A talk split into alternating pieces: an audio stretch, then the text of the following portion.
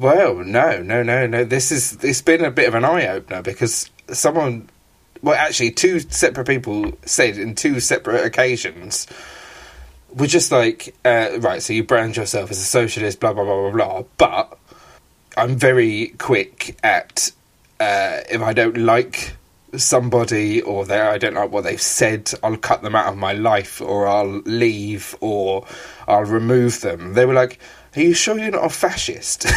and, then, and then they were like going through all this stuff and I was like, Fuck, maybe I am. Okay.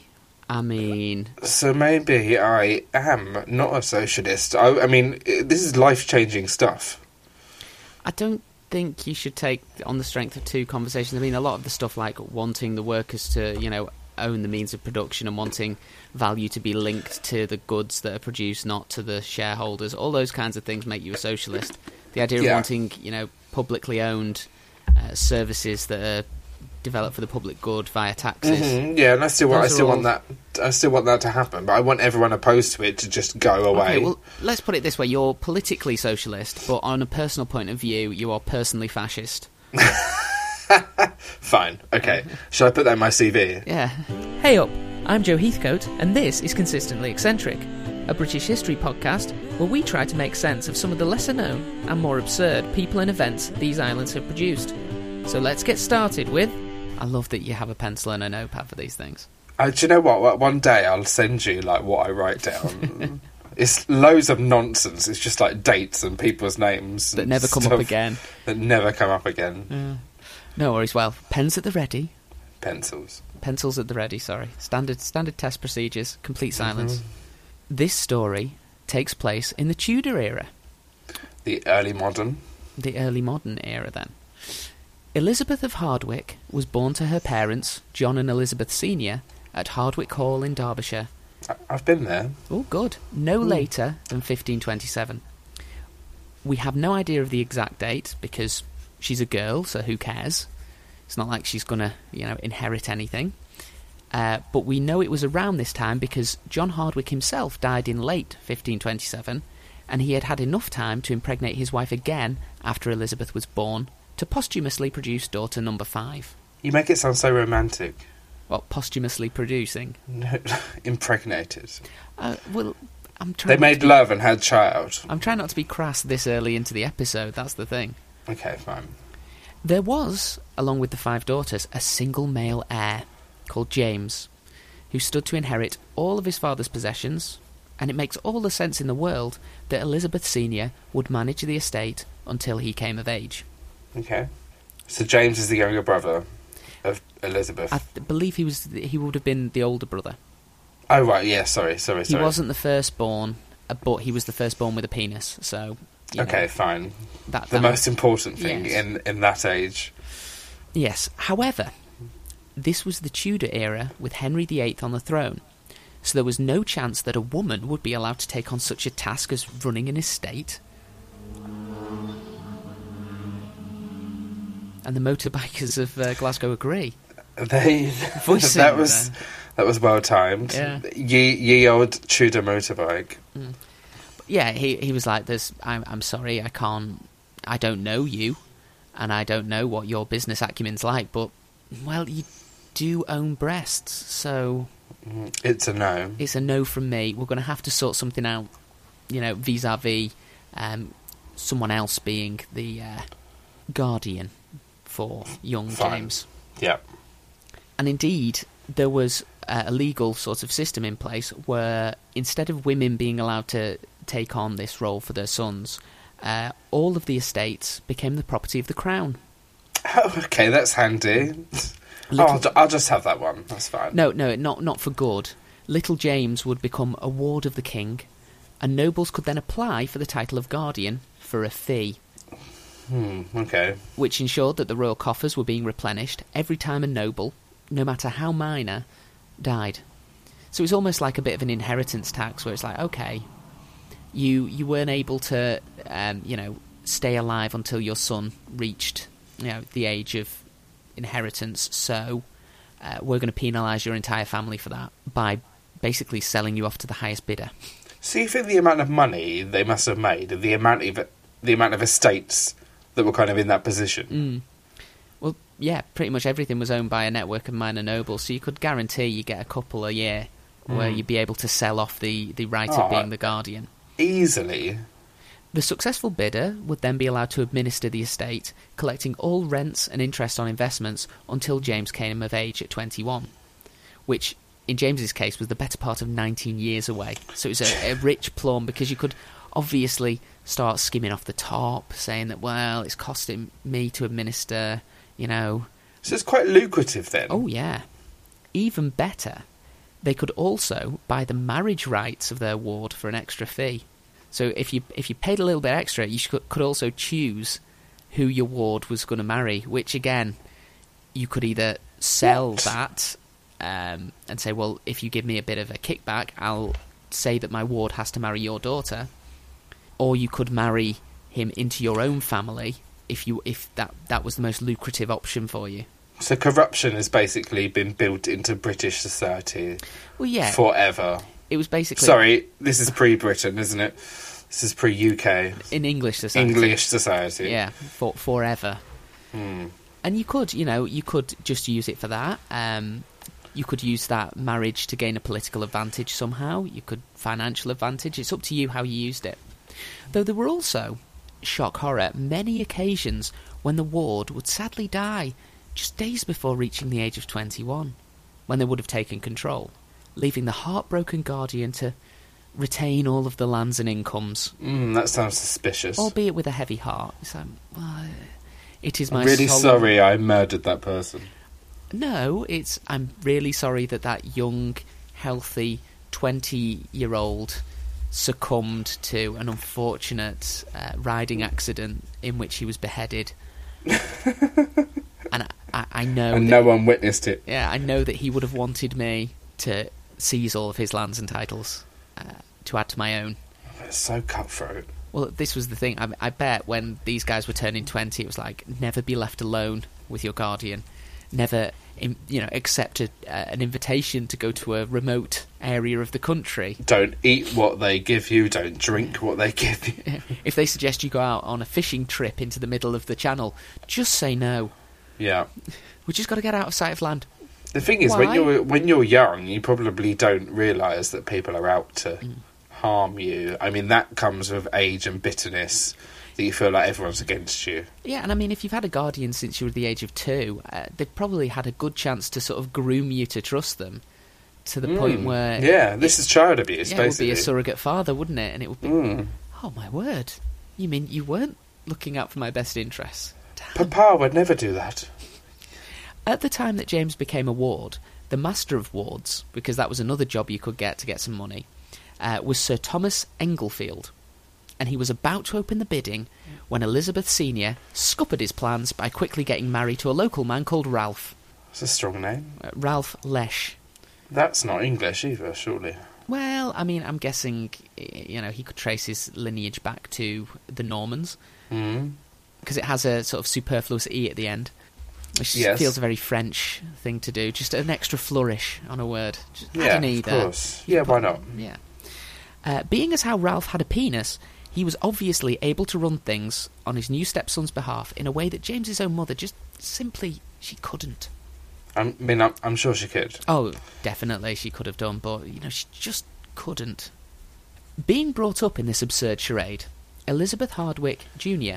realised that Tudor society would treat her according to the man that she was married to rather than on her own merits. Which left her with a bit of a problem, because although the Hardwicks were definitely nobility, they were minor nobility.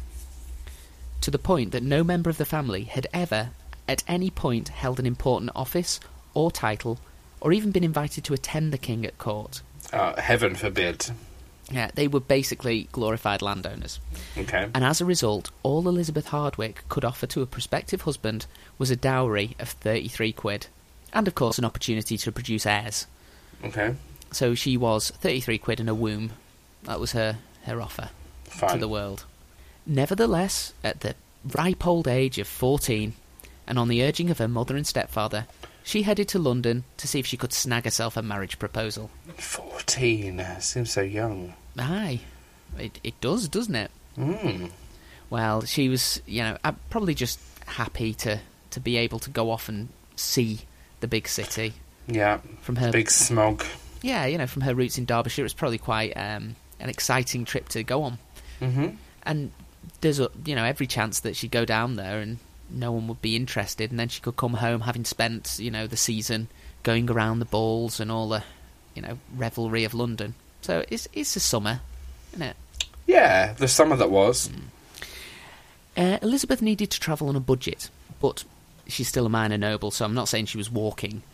Uh, she, she she would definitely be in a carriage. Uh, she Not a gold one. Oh no no no, just your standard, you know, wood. Black cab. Probably probably hardwood. I don't think they put her in MDF or chipboard or anything. hmm You know, it was sturdy enough for the roads because they weren't great roads at the time. Not not Hardwick. See what I did there? I, I I saw what you tried to do. Just made out of candle wicks. But- all of them. While she could afford to get down there, she couldn't actually afford lodgings in the big city for the entire season. So she was staying with another Derbyshire noblewoman called Lady Zouche, Oh, I love that. who had been a lady in waiting to Anne Boleyn, but had wisely retired from court in 1536 after Anne had lost her head. Yeah, I'm going to go now. Bye, Yeah. guys. I ju- it just the mood has changed. I Hmm. I don't feel welcome anymore. Yeah. Lady Zouche, who whose actual name was Nan Gainsford, Okay. and I, I understand why she, she insisted on Lady Zouche. That's mysterious. That's a bit. Ooh, I wonder what, what she's got going on. I wonder what her backstory is. Whereas Nan Gainsford, you imagine, is the local fishwife Yeah. with a brood of kids. You know, Yeah, yeah, yeah. Give yourself more of an exotic standing Mm. in court. But she was apparently willing to lend a hand to all of the minor nobles of Derbyshire when it came to digs. As in her apartments, Elizabeth followed the sound of coughing to find sickly little Robert Barlow, who was about the same age as her and just so happened to be heir to a small fortune. Okay, right. Yeah. I want to be fair to Elizabeth here because she may have been taken by his pale, drawn features. That may have been in vogue at the time. It was very fashionable. Mm. but I think it's more likely that she saw an opportunity. And she began acting as a nurse for Robert, who enjoyed her attention immensely, to the point that he was happy to accept the paltry £33 dowry and ask her to become his wife. Mm. Elizabeth got married for the first time, late in 1543, at the age of 16. However, her new husband Robert never really recovered from his uh, disease, which was described as a chronicle distemper. Okay. What is that? I think it means we don't quite know, but it's not going away. Okay. He's just a sickly Yeah. child. It's a catch-all for we think this is this ain't a bug, it's a feature. To be fair, like how any of us survived, like however any any of our um, Tudor ancestors survived, and we are here is nothing short of a miracle. Mm. There was there was a lot to get them, and there wasn't a lot of medicine to help. No, and yet we're all survivors from them. But he he never felt well enough, hale and hearty enough to uh, consummate the marriage before he died in early 1544.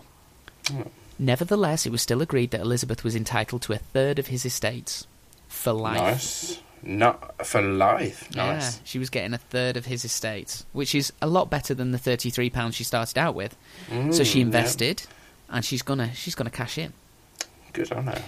Though when I say agreed, it was agreed that this was probably the legal position, but it Mm. would require nearly a decade of legal wrangling on Elizabeth's part before it was confirmed in a court of law and she actually received the money. That's dedication. Ten years of. I mean, I suppose you would, wouldn't you, if you were going to gain something from it? And it was initially a hindrance because Mm. obviously the, the dowry had gone as well, so Oh yeah, because obviously it becomes part of the husband's property. Mm. So she's she's now uh, looking for another husband, still only sixteen, and she's got no dowry to offer. She's only got those childbearing hips of hers to offer. Has she, has she got her looks? She had looks. She was considered quite a beauty, yes. Mm-hmm. But all of this adversity, it taught Elizabeth Hardwick two very important lessons. Mm-hmm. Firstly, that as long as she could argue something was true forcefully enough, then it could be made to be true. And secondly, that possession has, and always will be, nine tenths of the law in England. Hmm, still is. She was in the middle of learning these lessons when she met husband number two. Cool. With a slight blockage in her cash flow, Elizabeth had temporarily taken a position as lady in waiting to Frances Grey. It was while with the Grey family, and possibly while babysitting a 10 year old Lady Jane Grey. Oh, I always feel so sorry for Lady Jane Grey. Well, at this point, she's just a fresh faced youth. Um, it was only four years. How I don't know. How, she- how old was she when she died? Like fourteen. she was, was she 14 or 15? She, yeah. yeah. Yeah, Jesus. so I should say babysitting a nearly dead 10 year old yeah. Lady Jane yeah, Grey. Yeah, yeah. That Elizabeth was introduced to the influential Sir William Cavendish. Oh, the Cavendishes aren't they a Derbyshire family? Uh, well, we'll get into it. They didn't start out as a Derbyshire family. Okay. They started out as an Essex family. Okay. It didn't matter to Elizabeth that he was from Essex, nor did it matter that she was just turning 20 and he was 42, nor that he'd already had two wives who had produced three daughters, nor that the oldest of these daughters was the same age as her, nor that he appeared to have modelled his body on Henry VIII himself, from whom he had made his fortune during the dissolution of the monasteries, being as how he was a large, fat, ginger man with a tiny mouth that appeared incapable of smiling. What a catch. He was a catch. Because appa- Financially. financially, but apparently he was also actually just a very nice fellow. Oh, good. He was a good companion and he was a kind man to a Elizabeth. jolly, a jolly gent. Yeah, but she didn't know any of this at this particular moment. She was just looking at the cash, and it didn't Mm-hmm. matter that he had made so much money whilst administering the dissolution of the monasteries that many people openly accused him of manipulating the accounts to line his own pockets. I mean, I would probably do the same, to be honest. They were like, "You, you could not have come into that amount of money legally." Okay, we Mm, don't, yeah. we don't believe you. But I mean, look at what's happening now with like tax, hiding tax and, and, and, and not paying it. It's definitely still happening now.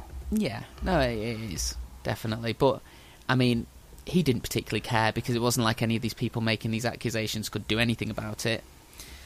Uh, I'm a Cavendish, god damn you.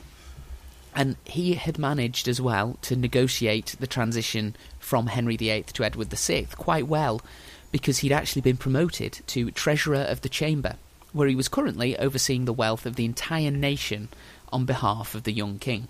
By Edward, yeah. Yeah. So Edward was told, probably by, you know, probably by him himself, probably by Cavendish himself, that, Hmm. oh, you, your dad trusted me with all the money, and, you know, I could I could do the same for you if you wanted. There's You this should- position here. Mm, I promise you'll, you'll end up with more than you started with. mm. The couple got married at 2 a.m. on August the 20th, 1547. Why 2 a.m.? I couldn't figure out why. The book that I read, it mentioned that this happened at 2 a.m. and that there were, you know, witnesses, but it didn't. It didn't say that this happened because there were, you know, people who were ready to try and wreck it, or because he wanted to keep it secret. It just seems like, you know, it's like I- simply must have you now. Maybe like, I don't know. Yeah, maybe. I mean, it's, it's all speculation, isn't it? We don't know. We do, we do not know. We do not know. But Elizabeth was happy with the 2 a.m. wedding because it meant that she could get to work on securing her newfound fortune. Okay. So she's already got the money from the chap before, Not yet. She's arguing yet. for that money. still, and oh yeah, because she's only 16 at this point. But what she's learnt from that is that even if she's got uh, sort of um, an agreement based on the marriage in writing, that can Mhm. be argued in a court of law, and she needs something a bit more tangible than Okay. than that uh, in order to make sure that the same thing doesn't happen if Woebetide, her lovely Willie, uh, dies young. Well, Mhm. relatively young. I mean, he's already forty-two at this point. Yeah. So I mean, she's she's she's it is the Tudor times, though. Yeah. She secured her future Okay. by convincing her new husband to sell all of the properties he had amassed in the south of the country and instead to invest in land and estates in her home county of Derbyshire. They ended up buying around 15,000 acres of land, Jesus. which, for scale, because I always get confused with acres, it's roughly the size of Manhattan Island in New York. Isn't like, like an acre uh, like a football pitch size? That's how I always think about it. I, I don't know. I'm pretty sure that is because I've looked at this before. I'm pretty sure like a football pitch Okay, is so like an acre. 15,000 football pitches or the size of Manhattan Island, which is a substantial thing to I have. mean, it's pretty large. Yes. And at the heart of this mini empire was a place called Chatsworth. Yes, yes, yes, yes. We all know Chatsworth. Mm. Very stunning now. And this is where the twist is because cannily, all of the land and properties that were bought in Derbyshire were signed for in both William and Elizabeth's names, Ah, okay. So not just the male line. which meant that if William were to die first, and he was 20 years older than her, Hmm. and drinking four pints of wine a day whilst eating nothing but meat and flavoured butter, while spending his nights smoking and gambling. So not not the lifestyle of someone you'd expect to get very far into their old age, is what I'm saying. Mhm. He was Hmm. enjoying himself though, Good. immensely, And he was a jolly chap. and he was a jolly chap. And even with all that, he wasn't a mean drunk. He was a very gregarious and happy-go-lucky kind of drunk. Loving drunk. But it did mean that Elizabeth would retain control of all the estates until an heir came of age because they were hers by possession, you know. Possession Okay. nine tenths of the law. People would have to argue why she couldn't retain Mhm. possession rather than her arguing why she should take possession. Clever, clever, clever, clever. Now, if Elizabeth was a modern woman when it came to having an even say in business, she was traditional in the sense that she was happy to produce heirs. Mhm. And over a decade, she was pregnant eight times, with six of the children surviving infancy. With Cavendish. with they had a lovely marriage. Everything that I read about it said that this was her. She was very happy with Cavendish.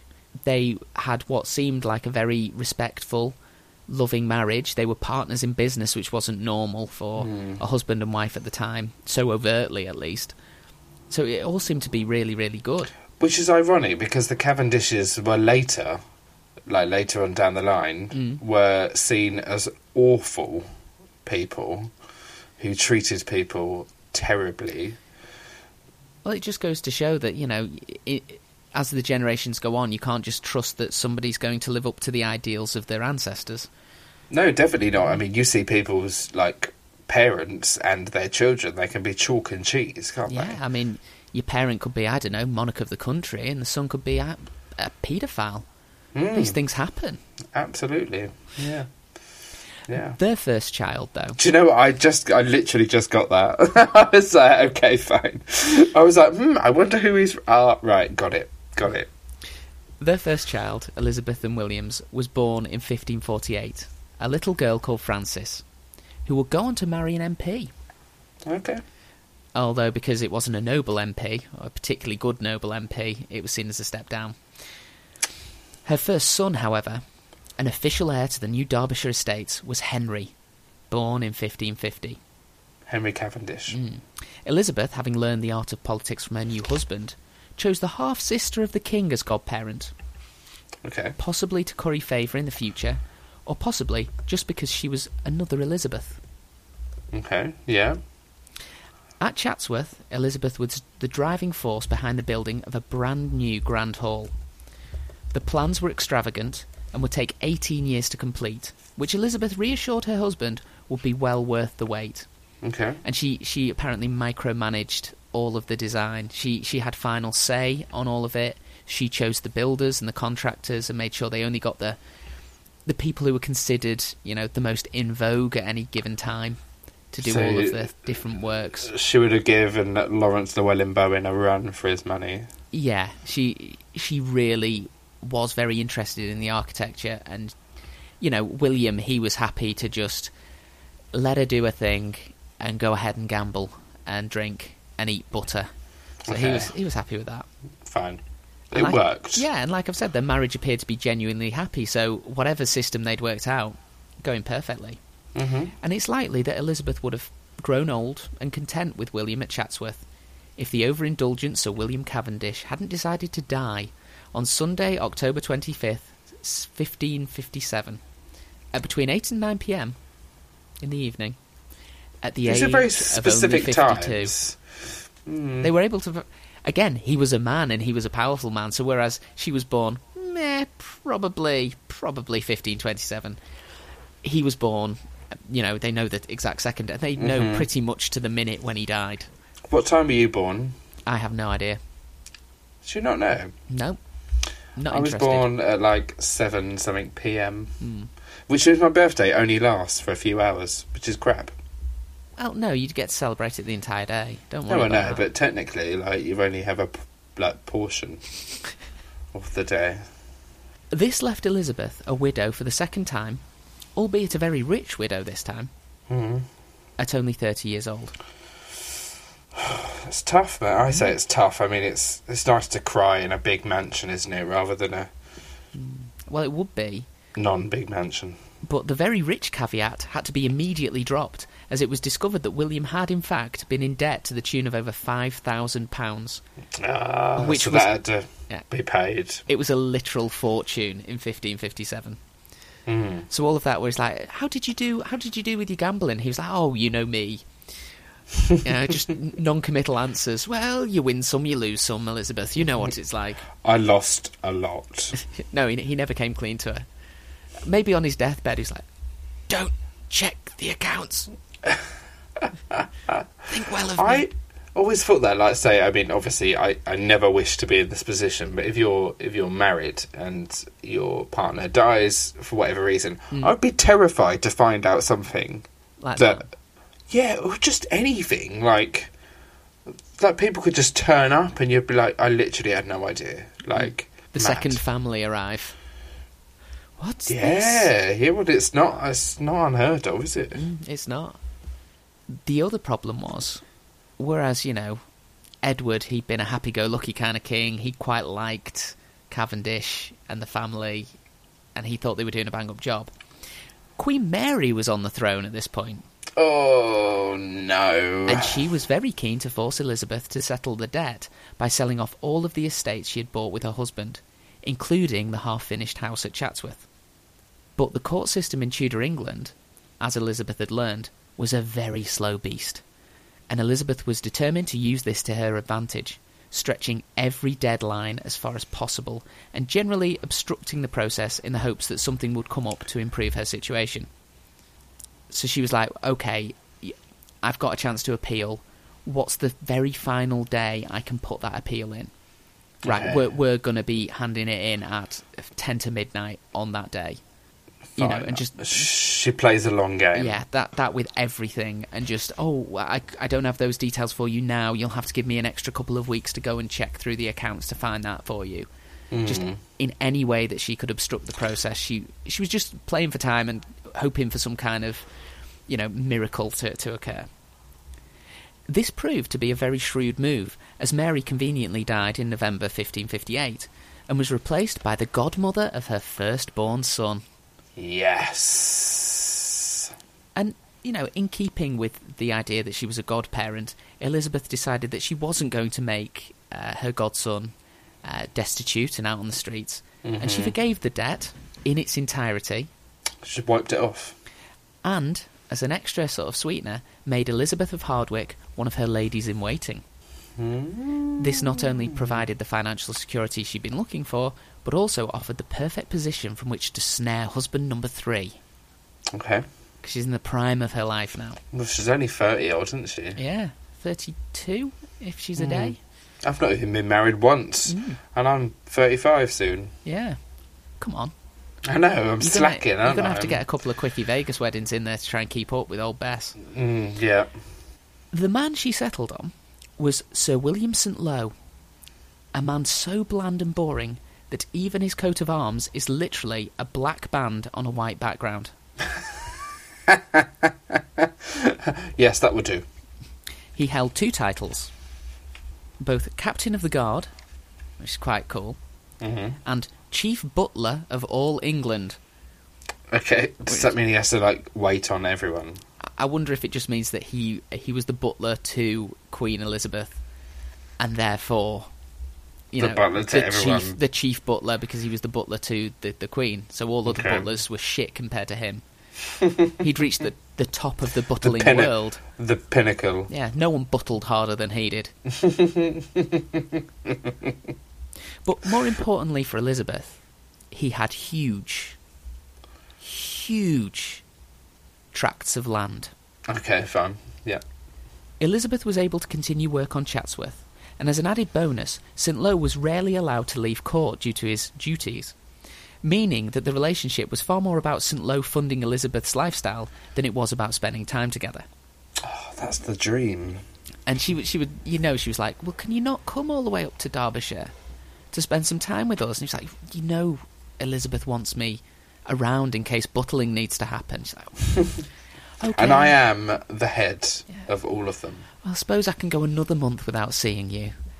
Please send two hundred pounds. Yeah, the builders need paying again. I thought you finished. Yeah, well, th- there's some space that could be zhuzhed up. Uh, I'm getting Mm. some stonemasons in to really make make the entranceway pop. I wanted an uh, extension. yeah, You've just you've just had an extension. I want another one. yeah. The first extension looked so good. I wanted to mirror it, mirror it on the other side of the house so it's nice and even. Mm-hmm. I can't have an asymmetrical house. Come on, you know Heaven me. forbid.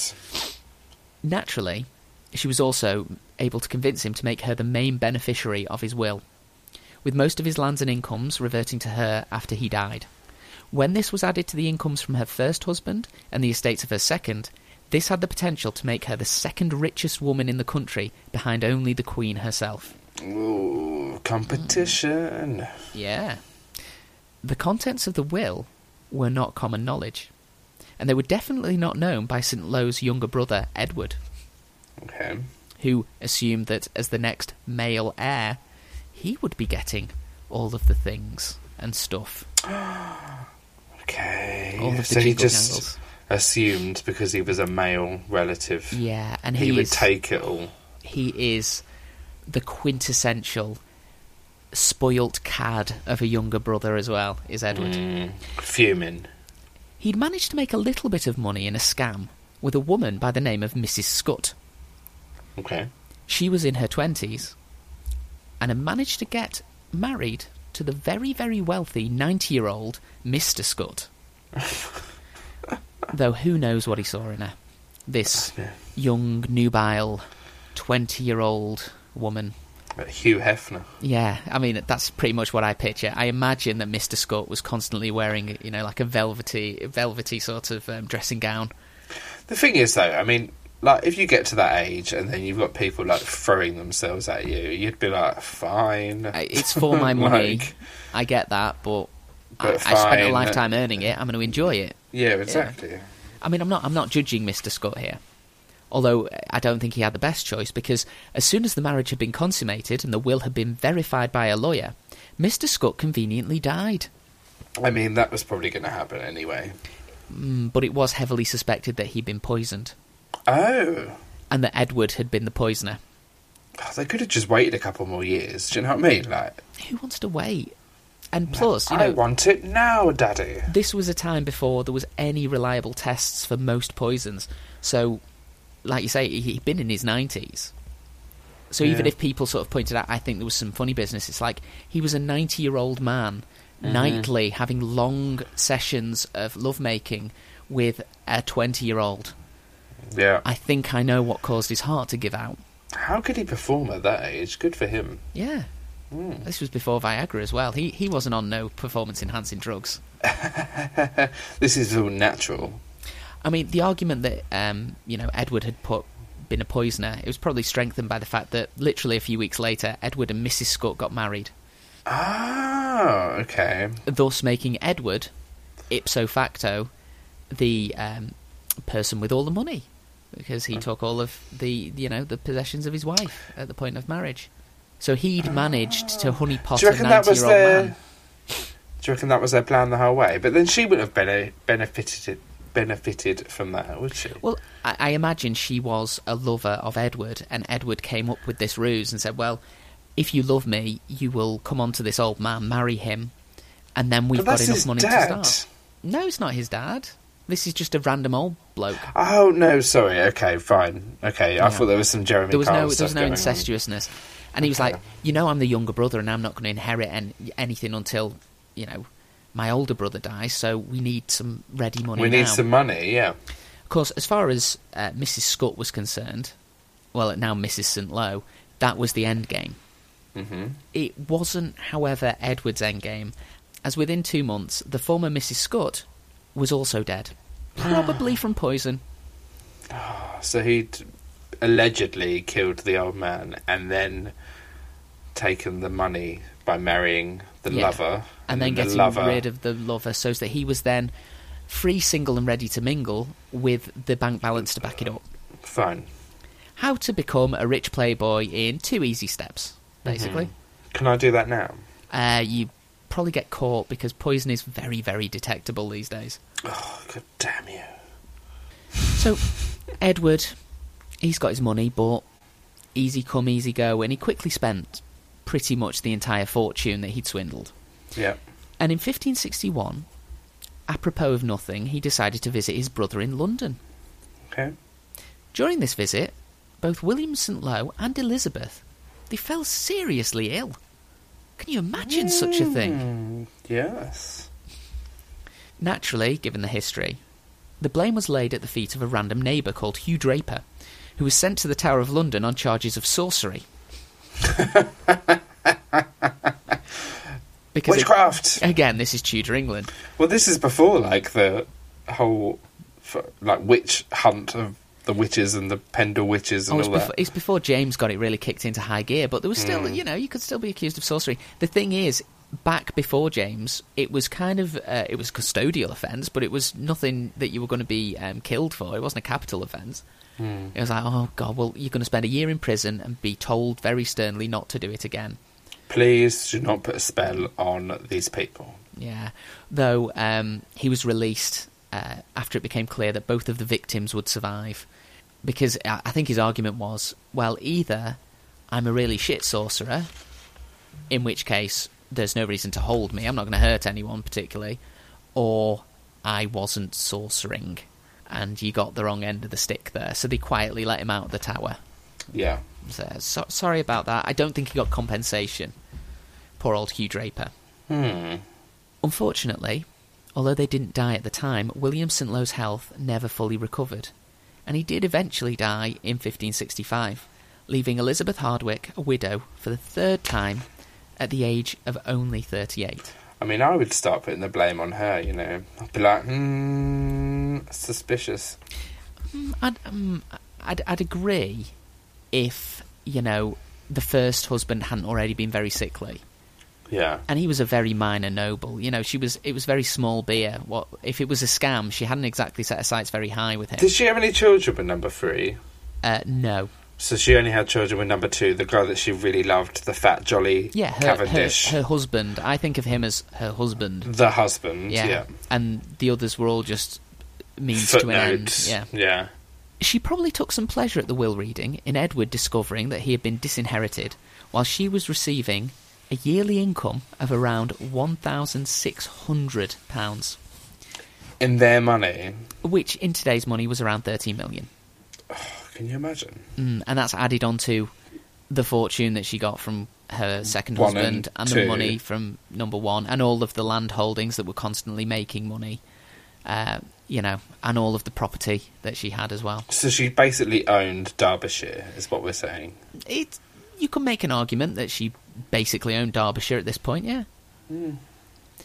and of course even though you know she was getting a little bit older maybe it was starting to show I don't want to be mean or say that women can't be beautiful past a certain age, but Oh, it happens to us all, Yeah. doesn't it? We um, we start to look older, and our like youth is very attractive. Mm. And what what is it that um, what's that famous line? Youth is wasted on the young. Mm. Well, it's amazing, but even when the youthful looks are starting to fade, being the second richest woman in the country made her one of the most desirable marriage prospects in England. I mean, I would have married her. Mm. But it also made her both the target of gossip and the only woman who could potentially rival Queen Elizabeth herself. Yeah, And Queen Elizabeth herself, she was watching with interest. of course she was. Yeah, And potentially because, you know, she did have that streak to her personality, she was looking for a way to put Elizabeth Hardwick back in her place. okay. Bit of jealousy, a bit of rivalry going on here. Hmm. I'm the queen, not you. God damn it! I remember saying at school when we went to um, uh, the Tower of London, and I kept calling it the Bloody Tower, and I was just so excited that I could say Bloody Tower without getting in trouble. I'd be like, Bloody Tower, Bloody Tower. They knew what you were doing, but it's like technically he's correct. yeah, exactly. The best kind of correct. Mm. Well, in 1568, it appeared that Elizabeth Hardwick had amazingly managed to find an upgrade on her husband yet again. This time it was George Talbot, better known as the Earl of Shrewsbury. Ok- Okay, right. The yeah. combined lands and properties would make them the premier power couple of England, and they ensured the union by not only getting hitched themselves, but by having two of George's kids from previous marriages married to two of Elizabeth's kids from hers. okay, fine. So yeah. it was a three way wedding. okay. Bess, one of her daughters and one of her sons, married George, one of his daughters and one of his sons, all at the same time. Oh, well, I suppose it cut down on costs. Not that they needed to No, at all. y- that's how you stay rich. Uh-huh. You don't you Yeah. don't get rich by throwing your money away. You have to account for every penny. No, exactly. Though George appeared to have had some affection for Elizabeth at the start of the marriage, she clearly saw it more as a business partnership, hmm answering his lovesick letters from court by complaining about a lack of building supplies and accusing him of buying substandard wine. Is she still building um, Chatsworth at this point? I think she's finished Chatsworth at this point, but Okay. she's she's always got a building project on the go. Mm-hmm. That's the thing to remember. She's never satisfied mm. because styles change quite quickly hmm in terms bigger, of better. You know, what was once the style, by the time she finished building a house, that was no longer the in vogue style, so obviously she needed to build another house to reflect the changing styles. hmm But I love the. You've, you've bought substandard wine, George. what the hell am I supposed to do with this swill? This is unacceptable. I can't serve this to our fancy guests at my fancy house. One of my many fancy houses. We pretty much own the Midlands now. But any attempt at romantic wooing on the part of George was well and truly scuppered by Queen Elizabeth herself, who decided that what the newlyweds needed to help their relationship was a long term house guest. Okay. A six foot tall, 26 year old Scottish queen, no less. Okay. Because late in 1568, having spent some time in Carlisle Castle and Bolton Castle, Yep. Mary, Queen of Scots, was placed in the custody of the Shrewsburys, where she would remain for the next 16 years. You need to watch this person.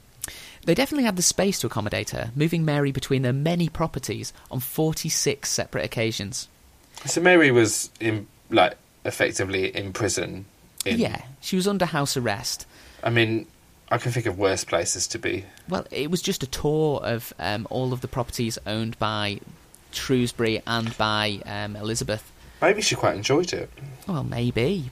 But every time they wanted to move her, they had to go through the rigmarole of going to London and asking the Queen formally if they were allowed to move Mary to a new location. So it was just so every time they moved, they had to take her with her. Yeah, they had to be custodians, and any time that they wanted to do that, they first had to go to London and get permission from the Queen to do it, and then she might have some stipulations about who could visit and different bits and bobs about what currently. Because, you know, the, the amount that Elizabeth was worried by Mary sort of waxed and waned over the years. So sometimes she'd be like, oh, yeah, do whatever you want. And then if she was in a particularly paranoid mood, it'd be, no, you can't move her there. You need to move her actually as far away as possible. I need what a her isolated. ache. And they'd have to go and sort of facilitate that. Were they having to fund Oh yeah, they funded Mary as well? And they also had to seek approval for their own travel plans from the Queen. And if they wanted to have guests to stay with them. And if they wanted to change the furnishings in the house or castle that Mary was currently staying at. Okay. So basically, the Queen was micromanaging their estates via the, uh, you know, she had this reason to do it. Mary was a reason for her to be getting all up in the business. Yeah, because it just seems if she, uh, it, well, if if um, Bess is the um, second richest Mm. person, then obviously that's gonna get you back up. You'd be like, Mm. and they're two women. Yeah, as it, well. it was a power play. It was okay. You may technically have almost as much money as me, but look at what I can force you to do. I can say no, you're not allowed to buy new cushions, Hmm. and you've got to do it because I'm the queen. I'm the boss here. So shut up and deal Yeah. with your scabby cushions. Take your Midlands. Though they did occasionally receive some money for Mary's upkeep, it was definitely not enough to cover costs. And there mm. was constant polite wrangling with the Queen over an increase in the allowance in line with Mary's expensive tastes. Because the other thing to remember is it wasn't just one Queen who was manipulating them at all times. Mary, Queen of Scots, was constantly pushing boundaries and trying to get other things and trying to manipulate them and do all of this stuff. So, yeah, because she was still a crowned queen, wasn't Yeah, yeah. she? And So- she decided she was worth the best. And although she was technically under house arrest, she was like, "Well, yes, but you, But you my have to give me everything I status- want." Yeah, my status trumps yours. Yeah. So, um, yeah, interesting. And as if the inconvenience and the cost was not enough, Mary seemed singularly ungrateful for the effort that the Shrewsburys were going to, and she kept trying to escape. How very rude. Yeah. A plot in 1670 was going to have her climbing out of a window at Chatsworth House with the support of some disaffected servants that she had agreed to raise to the noble classes if the uh, plan came off, and she somehow managed to gain control of the uh, of the country. So I I think she was I mean, just Mary- using them to be fair. Mary Queen of Scots was not very popular in Scotland either at the time. No, because she was Um, essentially French, Yeah, well, yeah, and she was like uh, Catholic, and, she'd had that husband who was known to be a shit, and everyone hated. Uh, yeah, the gay one. Uh, it wasn't because of his sexual predilections, I don't believe. It was because he was. Just he was a just a a shit. nasty piece of work, and then she they they she was suspected in like the blowing up of the house and him being killed. Just, and it I don't all- want this anymore. I need Yeah. this to end. Please just get rid of him. But I mean, to, uh, to be fair, like I mean, he was a he was a brute. Mm. He um he had that David Rizzio killed in front of her, who was like he he was like a gay artisan or bisexual artisan that was like an artist and and stuff, and used to hang around with them all the time. And then um, it uh, Mary Queen of Scots, it was like her best pal, and then he um like Darnley had them had him murdered in front of her. While I'm she was your pregnant. only friend. Yeah, exactly. But the ironic thing is that Rizzio and Darnley were having an affair as well. Oh well, it may have self-preservation. He's like, I'm Mm. going to tell her the fuck you are. Mm. Yeah, exactly. I think she knew. Just just was- before you go and tell her, uh, come and see my new knife collection. No, I think what they tried to do is they tried to because she was pregnant at the time, so Mm. they were trying to they were trying to like make her miscarry Ah. um, by doing it in front of her. So she was so like shocked, so that um, he could then Little baby James wouldn't come out. yeah, and then eventually Mary would die, and then Lord Darnley would become king Of in his own right. Yeah, Yeah. Uh, and that did not work out. It did not work out for him. I mean, it was an audacious plan, and Hmm. fair play to him for the blue sky thinking that went into it. But mm, Apparently, he was a bit dreamy, though. He was an arsehole, but apparently, he was very good looking. well, Not that that makes any of his actions any better. no, we should forgive him all of this because he had those lovely He had such blues. a. Look at those thighs, those calves. Oh, you can murder me anytime. but when the plots were inevitably foiled, Mary would write letters to Queen Elizabeth, claiming that the Shrewsburys were insulting her behind her back and trying to ruin their standing at court by any means possible. So, as as a sort of petty little punishment for catching her in the act, Mary would send snipey little letters to court saying that they're saying mean things about me and they don't feed me right, and also they're dicks. I really can't stand them. I can imagine she wasn't allowed to practice her faith either, was she? However, ruining the standing at court was a job that Elizabeth was more than capable of doing herself, thank you very much. She's an independent woman, she doesn't need help. Mm. Because while Mary was trying to plot to have herself placed on the throne, Elizabeth Hardwick had begun taking the longer view. Feeling secure in her own status, she wondered if she might not be able to engineer a situation where one of her successors could one day sit on the throne of England. What? She had one remaining unmarried daughter, Okay. Elizabeth Junior Jr., who she realised she could marry off to Charles Stuart, the first cousin of Mary Queen of Scots, and thus a man with a good claim to the throne in his own right. This claim would pass on to any grandchildren that might come from the union, and may lead to a Hardwick being able to sit on the throne in the near future. I mean, that makes sense. I mean, the Stuarts were basically Tudors, weren't they? They're all descended from Henry VII. Hmm. All of them. It's just a different branch of the same thing, yeah. Yeah. But she's she's going, well, I'm I'm not stupid. You know, I'm by this time in my late forties. I'm not going to be able to get myself on the throne, and I, to be fair, I've done pretty well from where I mm. started. But I may be able to make it so that one of my, you know, one of my sort of not children but grandchildren, maybe great grandchildren, is able to to take that position. She likes the long game, doesn't she? Mm. She's good. Yeah, she's she's slow and steady. She'll she'll spend eighteen years building a house, and then she'll start building another one. And She like, "No, it's all wrong. It's taking all the time to get things right. Realizing that even the marriage itself could be seen as a challenge to Queen Elizabeth, Elizabeth Hardwick chose to forget to ask for her royal permission. She also forgot to inform her husband of the plan.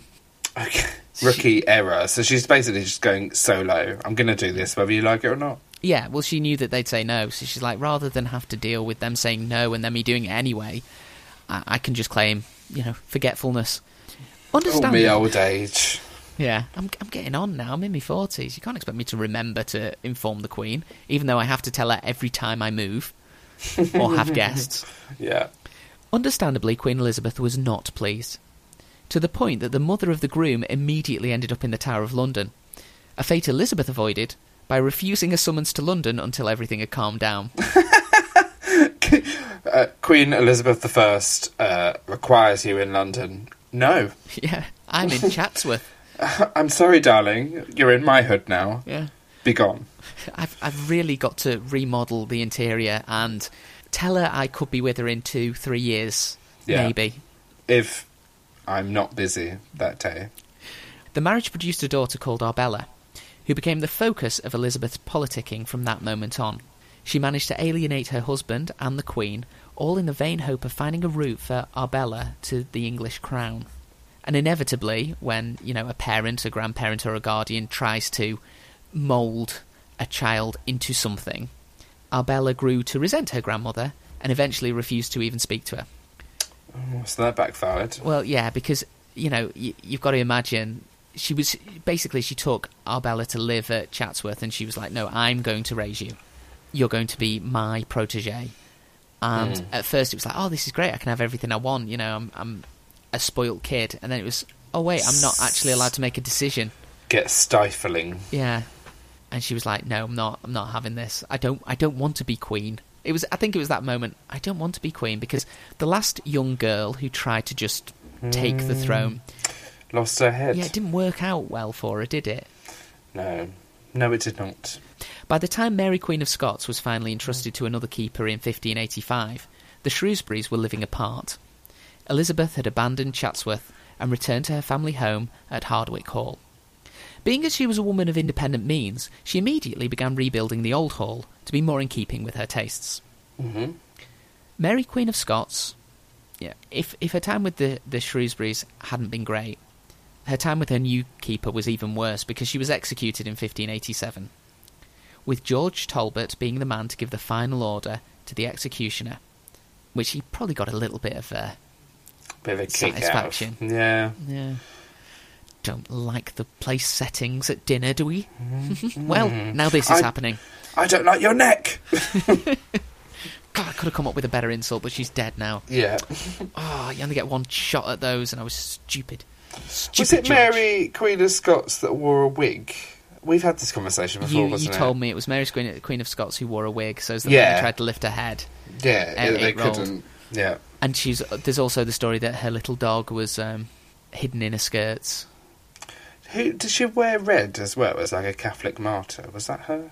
Probably all of these things are probably true. She she Mm. wore a massive perm wig, like um, people pretending to be Scousers wear on a night out. she had a dog under her skirts, and I believe it was a little terrier, but for the purposes of this, it was a Great Dane. She was smuggling. Okay. and she was wearing a red dress, and I mean the most floofy, over the top, RuPaul Drag Race esque dress. I bet she looked fabulous. She did. She went to the block looking absolutely on point. Hmm. Possibly. We don't know. No, I wasn't there. But only three short years after giving that order to the executioner, George Talbot himself died, leaving Elizabeth Hardwick the title of Dowager Countess of Shrewsbury, and yet another fortune to add to the others that she had already collected. I like her style. To celebrate, she immediately decided to build another grand country house, Hardwick New Hall, right next door to Hardwick Old Hall, which she hadn't actually finished renovating at the time. I've actually been to both, and um, they are very close. They are. Pretty much uh, 100 metres or so away from each other. Um, but oh, do you know what? One is annoyingly owned by National Trust, and one's owned by English Heritage. Oh, for God's sake. Mm, they do a little bit of a deal, but it is Ah. very annoying. Um, I wonder which yes. one gets more visits. Oh, definitely the new one. The new one, because it's the most. Um, it's the one that's most intact. Mm. Or is it, it's the most uh, Elizabethan manor house that's intact with these massive windows. Well, uh, we, yeah, we will get onto the rhine. Okay, fine. Yeah, Yeah, you are right, though. yeah. She could afford to build two houses simultaneously uh, because her estates actually had all the building materials she could ever need, keeping costs to a ridiculously low level. Within spitting distance, she could source sandstone, blackstone, alabaster, limestone, hardwoods, and softwoods. Her estates also contained ironworks and glassworks. Amazing. In fact, the only real cost was labour, and even for the most skilled of her craftsmen, this came to only around £14 per year. I mean, the thing is, she's been building for a long, long time. She probably knows Dave from down the road that will cut her a deal. Hmm. But she's making, we're talking thousands of pounds a year, and even, you know, an artisanal craftsman, the best that you can get was charging 14 quid a year for his services. So it's like Mhm. absolute nothing to her. She could Yeah. just, in fact, she probably could have just not only just had those craftsmen when they were building, but kept them on retainer so other people couldn't have them. she's like, well, I don't want anyone's houses to, uh, in any Resemble yeah. mine. So Yeah. I'm just going to pay you to do nothing, except stay with me in my house. Mm-hmm. I think that's fair. This may explain why she decided in 1593 that she should start work on yet another house only 10 miles from the two Hardwick ones. This third project, running simultaneously, was called Oldcotes. It no longer exists, unfortunately. I was going to say I've not heard of that one. Now, Hardwick New Hall was completed in 1597.